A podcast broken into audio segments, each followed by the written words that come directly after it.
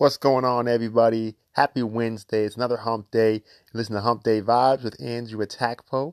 And I, am excited to be back on. I did miss last week. I was actually traveling a little bit, and so did not have some time to jump on here. But uh, I hope you're tuning in today, and and I have a more of a reminder for everyone. I think we all kind of know this one, but um, just a small reminder, and it's something that's really amazing and and the effects that it has on on all of us as we move forward. And so let's go ahead and jump into it. Um, so basically, last week, like I said, I was traveling and and I was actually in New York. I was in upstate New York as well as some of uh, New York City. And let me tell you, first of all, there's such a huge difference between the two. It's uh, it's night and day. It's crazy. You know, obviously New York City is concrete jungle. You know, it's packed in, tall buildings everywhere crowded, busy, all that stuff. And then upstate New York, which is basically like the rest of New York, is uh, is countryside. It's trees, it's nature, it's I mean, it's really beautiful, but there's like hardly any like anything near, of course, New York City, but even like a decent size like city, there's nothing really like that. It's all just like trees, countryside, small towns, smaller cities open space, tons of land. It's like it's crazy how different it is. So it's really cool to see that, see the difference of it. But um, what I wanted to uh, touch on today was was something that I actually just saw while I was in New York City. And you know, New York City is known for public transportation, the subway, the metro system, all that stuff. Uh, it's actually you know pretty efficient, and it uh, we we took it quite a bit while I was out there, and you know, it's it's quite an experience to, to be on it, and definitely I was thinking it'd be worse than it was, but uh, no, it was actually not bad. There's obviously some points where it's pretty crowded because of you know rush hour or whatnot. There was a lot of people on the different the subways, but um, it's underground. All of it's pretty much underground, so you have to go down kind of at least a few flights of stairs down, and sometimes there's like two split sections, so you go down and then there's like the subway that runs through that one, and then you go down even further, and there's like another one underneath.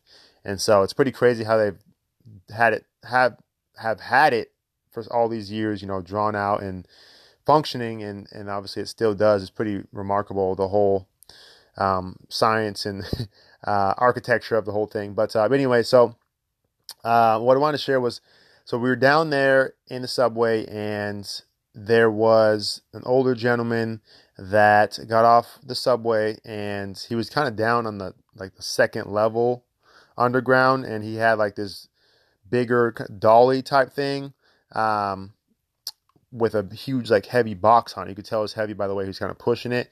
And he, I'm not sure if he was like working and had to move this thing around or if it was like a personal thing that he was like moving or whatnot.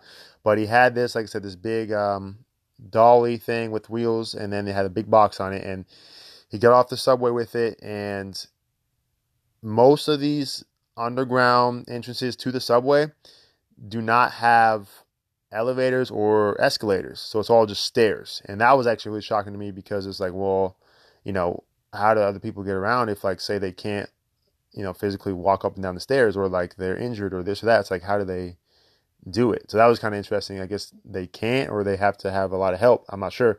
But um, so in this case, same thing. This there was no elevator, escalator, and so this older gentleman, you know, as after he got off, had tons of stairs to go up, and with this heavy dolly and this heavy box. And um, as I looked to my left, this much younger guy, he had like a fitness shirt on. It was like a cross or not cross training, but it was like a fitness. Um, like he was like a fitness trainer or something, and he literally like as soon as the guy got off, he said, "Hey, you need some help? Let me help you with this." And he literally just grabbed the uh, that big heavy box, and he's like, "Where are you going upstairs?" He's like, "Yeah." He, he took it all the way up the, the both flights of stairs, all the way to the top, with ease, and then came all the way back down and grabbed the big dolly thing and did the same. And the older gentleman was just kind of in shock and surprised and just like, of course, extremely thankful for this. And it was just like, and I was just, I turned to my left and saw this whole thing happen. I was like, wow, like that is awesome. It's so amazing on so many different levels because Um, obviously, the guy didn't have to do that. He wasn't obligated to do that. And then, not only that, like we're in New York City, like people don't slow down. People are go go go.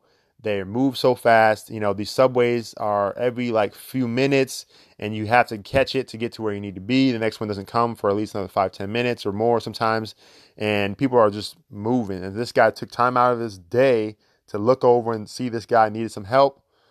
Um, he didn't even like the guy wasn't even trying to take him up the stairs yet. He just got off the subway and he just kind of looked around, and the guy like anticipated that he would need some help, and he was like, "Hey, let me help you out." So he took time out of his own day to go out of his way and help this guy, and it was just amazing to see. And you know, it's a small gesture, it's a small act of kindness that he gave to this older gentleman, and you know, the guy was ex- extremely appreciative appreciative of it, and you know, it was just like I'm sure it made that guy's day, and I'm sure that guy told other people about it, whether it's his spouse or you know his family members, and you know it's just like that kindness spread because of one person's quick second to see and and want to help. That kindness spread, you know, not only from him to the gentleman, but I saw it. I'm sure other people saw it, and if no one else saw it, well, hey, I saw it. I shared it with my wife. I, I'm sharing it right now with you guys, and and that act of kindness, that one small gesture is, you know, being shared now with multiple people, with many people. And that's the beauty of just these small acts of kindness. Um, and so that's just what I wanted to share and just the importance of if we can all basically pay it forward, right? I'm sure we've all heard this before, right? Paying it forward.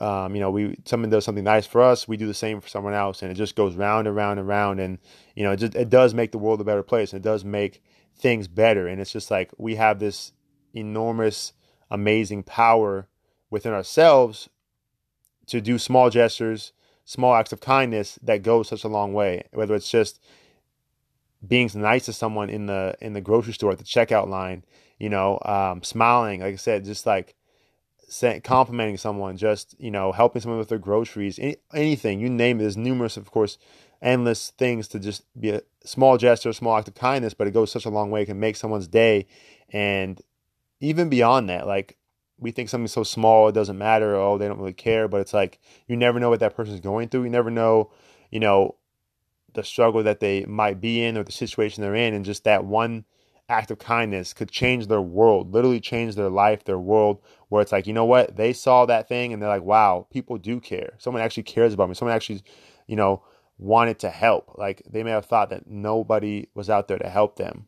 That everyone ignored them. And all of a sudden someone took time out to help them and now it literally changed that person's outlook their their aspect and their their completely different because of it. And that's what's just super amazing.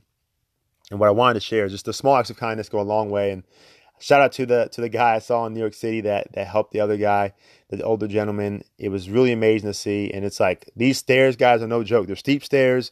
There's a lot of them. Like you, you're out of breath going up all of them. And this guy, out of nowhere, just grabbed this heavy box, took it all the way up both flights of stairs, came like literally like jogging right back down, grabbed the dolly thing, took it all the way back up as well.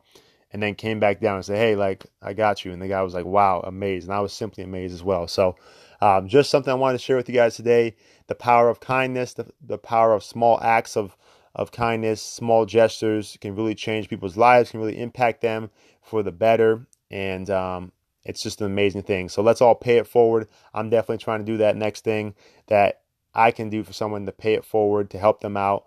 And, you know, like I say, it goes round and round. And so um, I encourage you to take a, a few seconds and think of, you know, what someone else has done extremely nice for you to pay it forward. And, uh, you know, hey, maybe now it's your turn to do the same for others. So that's all I got for you guys. Hope you're having a great week this week. Happy Wednesday once again. And we'll see you guys next week. Once again, you're listening to Andrew Atakpo. This is Hump Day Vibes. And have a great rest of your week. Take care, everyone.